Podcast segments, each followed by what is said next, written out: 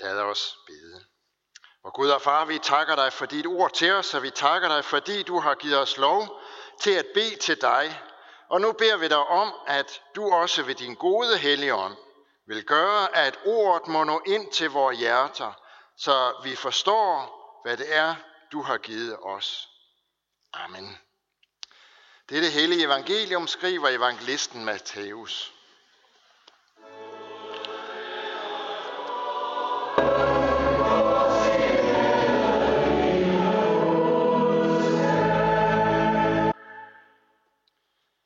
Jesus sagde, bed, så skal der gives jer. Søg, så skal I finde. Bank på, så skal der lukkes op for jer. For enhver, som beder, får, og den, som søger, finder, og den, som banker på, lukkes der op for. Eller hvem af jer vil give sin søn en sten, når han beder om et brød? Eller give ham en slange, når han beder om en fisk? Når der I, som er onde, kan give jeres børn gode gaver, og meget snarere vil så ikke jeres far, som er i himlene, give gode gaver til dem, der beder ham. Derfor, alt hvad I vil, at mennesker skal gøre mod jer, det skal I gøre mod dem. Sådan er loven og profeterne.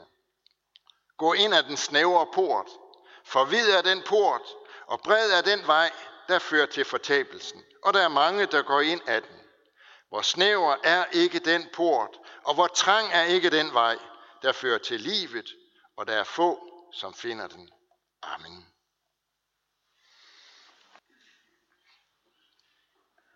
For nogle år siden, da vores børn var små, der var vi i Legoland.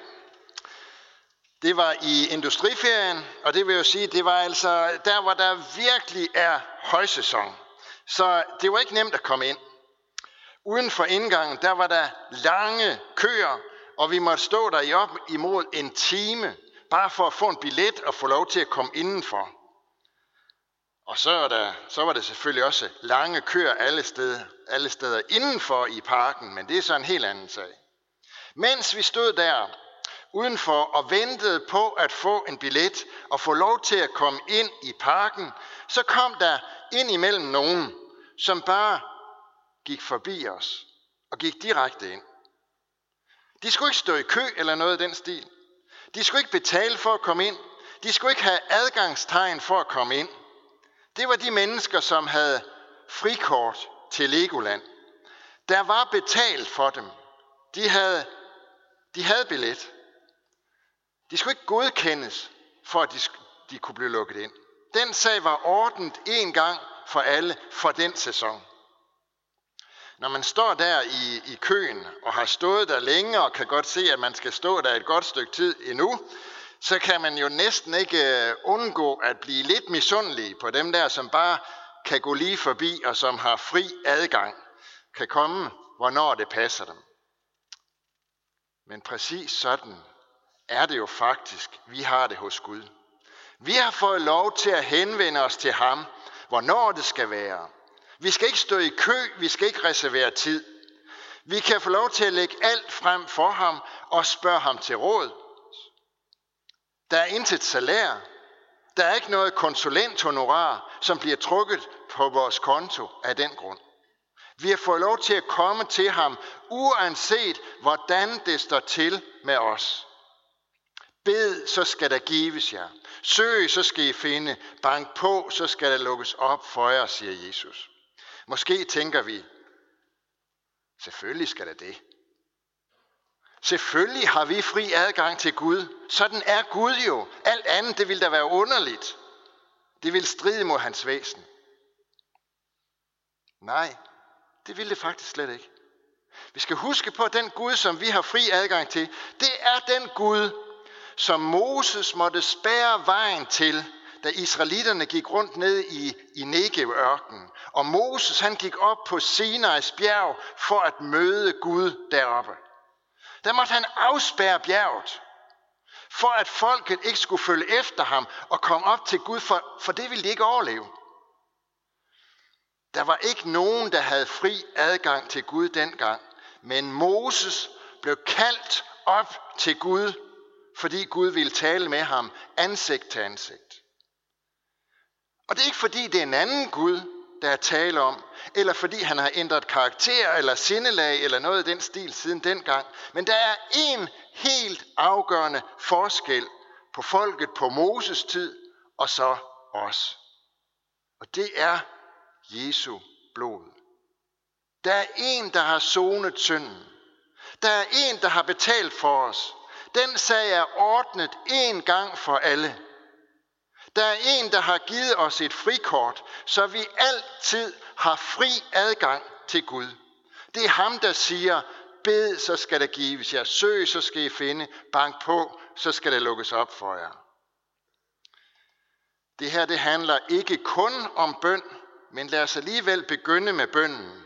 Bed, så skal der gives jer, siger Jesus altså. Det betyder, at vi må lægge alle vores ønsker, alle vores bekymringer, alle vores tanker frem for Gud. Og så han lovet, at så vil han høre os hver eneste gang. Hver eneste gang. Hvis man ser isoleret på det her sted, så kunne man jo godt få den opfattelse, at der her står, at hos Gud kan man forlange, hvad man vil. Hvad man har lyst til, og så vil man få det hver eneste gang. Og sådan er der også nogen, der ser på det her sted.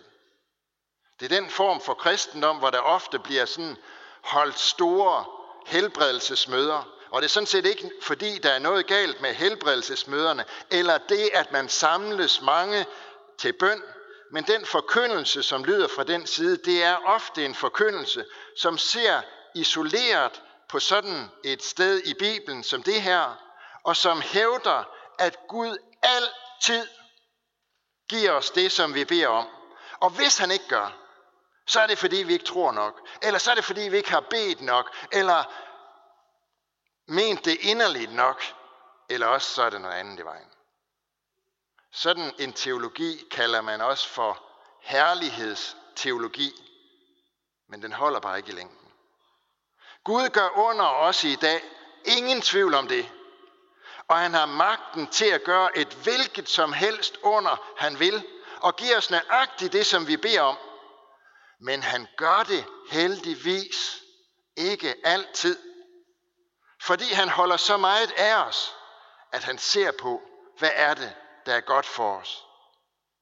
Det er også, hvad Bibelen lærer os, når vi ser samlet på det. På alt det, der står om, hvordan det er, Gud svarer på vores bønder, og hvordan han hører vores bønder, og hvordan han altid hører vores bønder. Som den gode far giver han ikke sine børn alt, hvad de måtte komme i tanke om at pege på eller bede om, men han giver os så meget, som han ser, der er godt for os. Og en ting kan vi være helt sikre på. Hvis han ikke svarer sådan, som vi havde tænkt og ønsket os, så er det ikke fordi, han ikke har hørt vores bøn.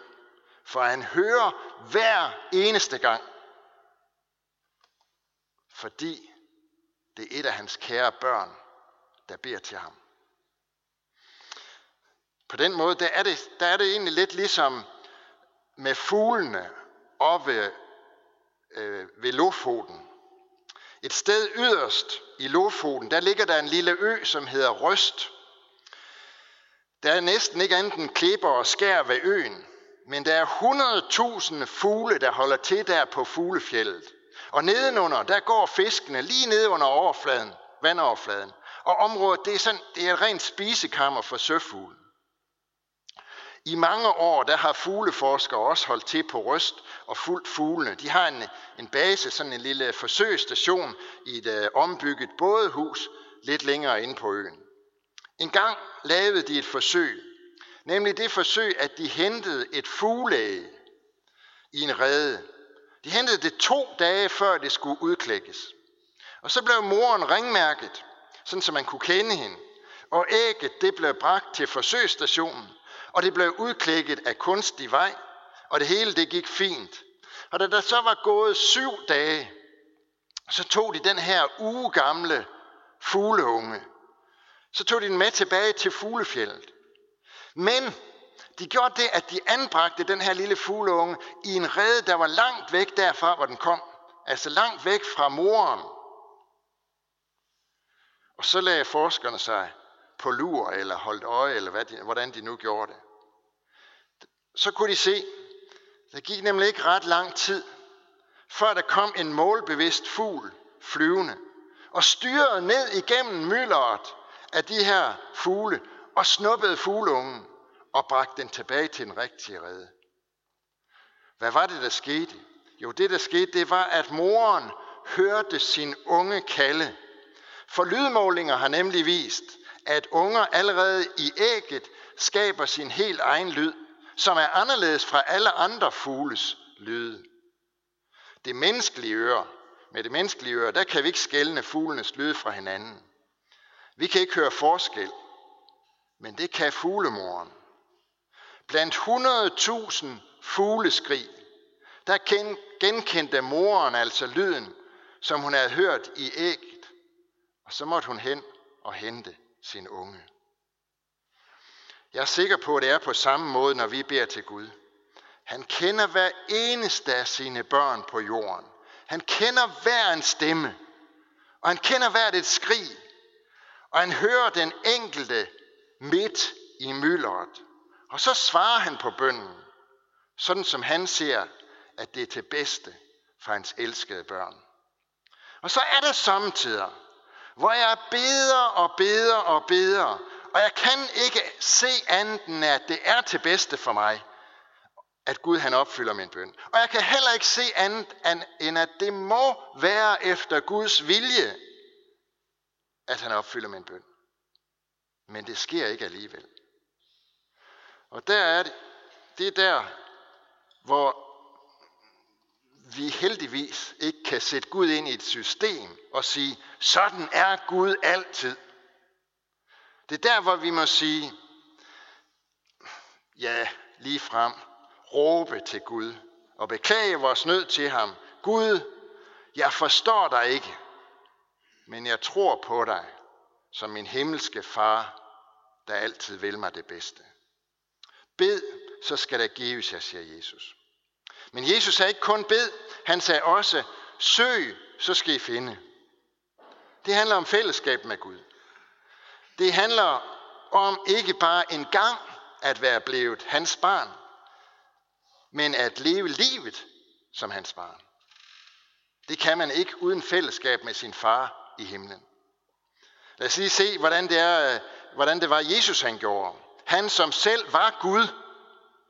Mange gange i evangelierne hører vi om, at Jesus trak sig tilbage eller gik op på bjerget for at bede.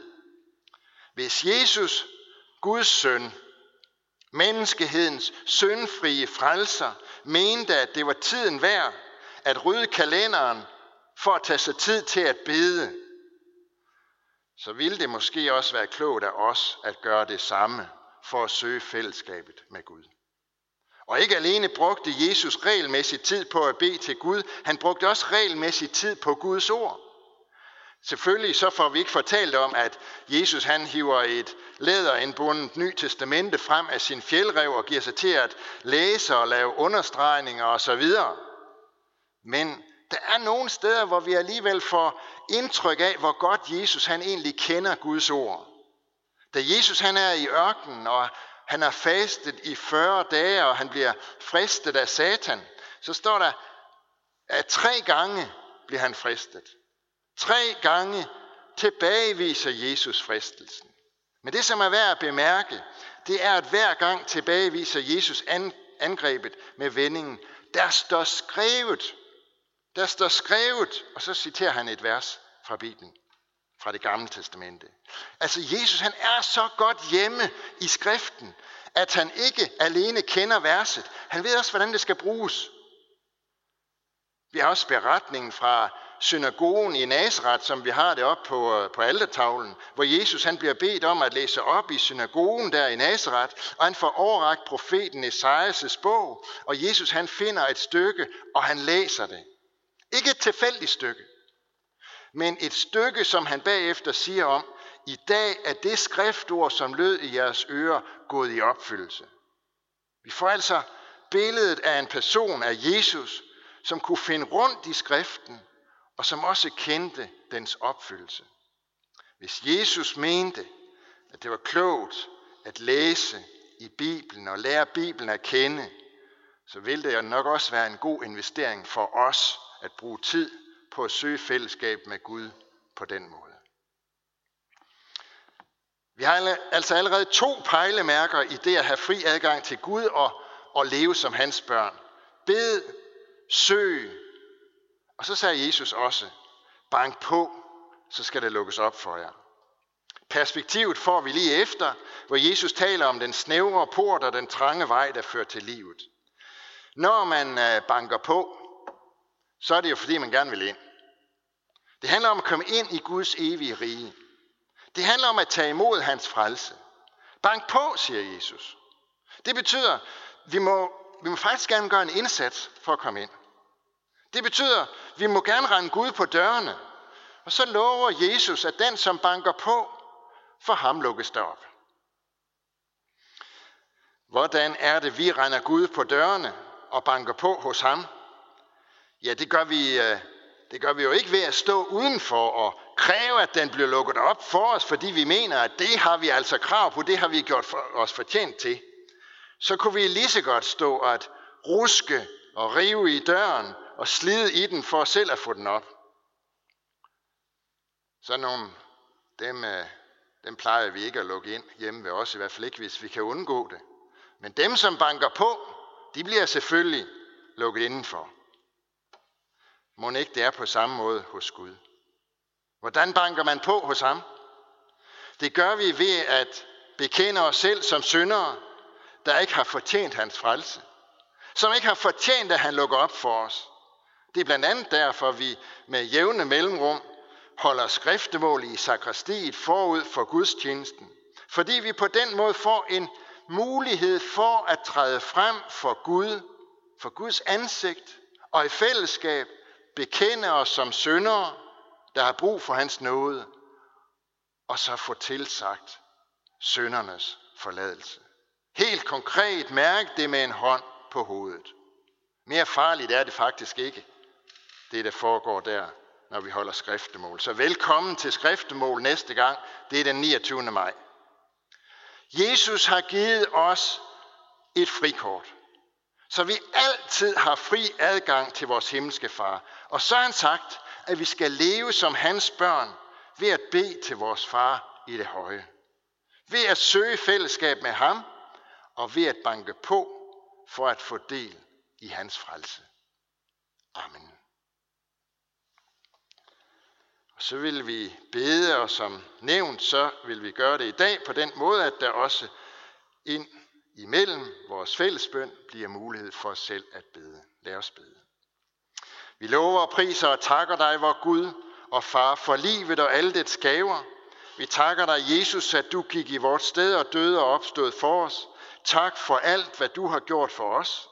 Vi takker dig, du gode Helligånd, at du gør dette levende for os og giver os troen og vil fuldføre det, du har begyndt i os. Vi takker dig for dit ord til os, for din kirke på jorden. Bevar os alle i troen på dig og forny os i håbet om dit komme. Vi beder for vores kirke, for din menighed her ved Herning Kirke. Vi beder for alle, der har et ansvar inden for din kirke. Vi beder for vores menighedsråd. Giv du visdom og vilje og overskud til at tage ret vare på menighedens liv og vækst. Vi beder for vores provst, Kirsten Thyssen, og for biskop Henrik Stubkær. Led dem og os alle, så vi handler i troskab mod dit ord og vor kirkes bekendelse. Vi beder for den nye provst, som skal vælges. Vil du kalde en til den post og give os en god og tro provst for Herning Sønder Prosti. Vi beder, kald og dan du der tro tjenere og forkynder dit ord. Herre, hør os, når vi hver for, for sig stille beder for din kirke.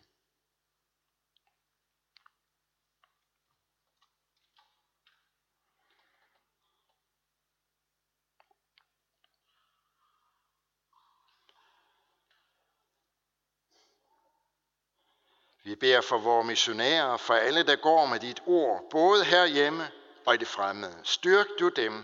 Hold din hånd over dem. Lad deres gerning bære frugt og tjene dit rige sag, så mennesker må komme til tro på dig. Vi beder for børnene, som døbes, at de må blive oplært i den kristne tro.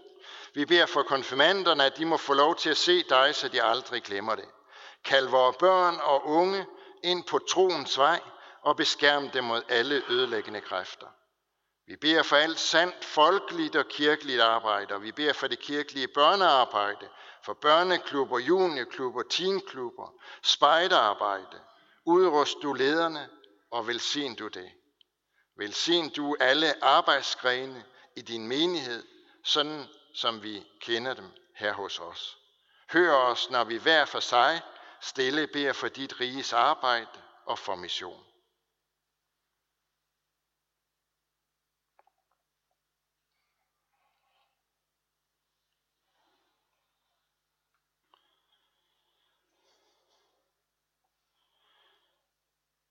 Vi beder for alle, der er sat til at styre vort land, for vores dronning, Margrethe den anden og hele hendes hus.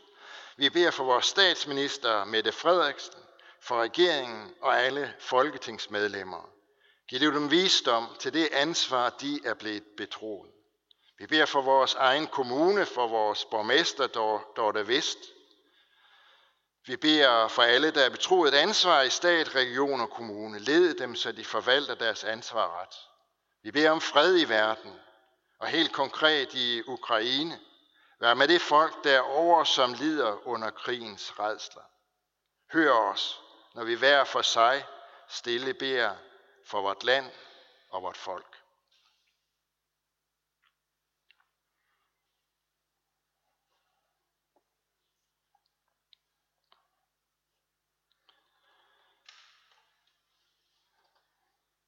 Vi beder for vores familie, vores hjem, vores kære, vores venner. Styrk du ægteskaberne og bevar denne din ordning urokket i blandt os. Vær er hos de svigtede og forladte. Velsign både ægte folk og enlige til at leve efter din vilje og gode ordning. Vi takker dig for livet, og vi beder dig, lær os at værne om det fra de ufødte børn til de gamle og døende. Vær nær hos dem, der har mistet en, de holdt af Mind dem om det evige livs håb. Vi beder dig også om, at du vil være nær hos alle, som er ensomme.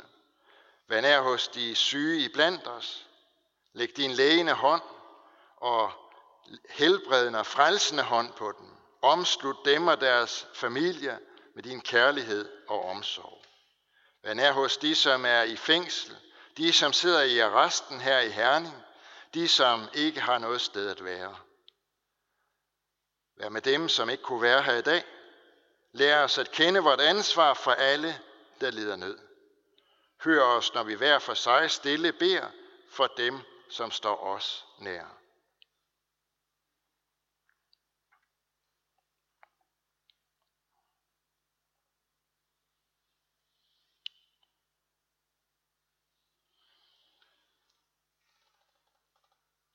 Alle disse bønder overgiver vi til dig, Herre, og så takker vi dig, fordi vi ved, at du allerede har hørt vores bøn, fordi du er den, som giver os håb og lever i dag. Amen. På søndag er der gudstjeneste igen kl. 8.30 inde i sakristiet og kl. 10 her i kirken, og det er ved mig. Og så er der søndagen efter, lige sådan gudstjeneste 8.30 og kl. 10, og det er ved min kollega Jens Mosgaard Nielsen. Derudover så foregår der også en hel række af øh, ting i den kommende uge. Det kan I orientere jer om, i, enten her på skærmen, eller ved at tage et kirkeblad ude i våbenhuset. I dag samler vi ind, som der stod på skærmen før, til Herning Kirkes missionsprojekt. Det er et missionsprojekt, som vi støtter i Etiopien, og tak for en god gave til det. Nu vil vi rejse os, og som er apostlen ønske for hinanden, hvor Herre Jesu Kristi nåde, Guds kærlighed og Helligåndens fællesskab være og blive med os alle. Amen.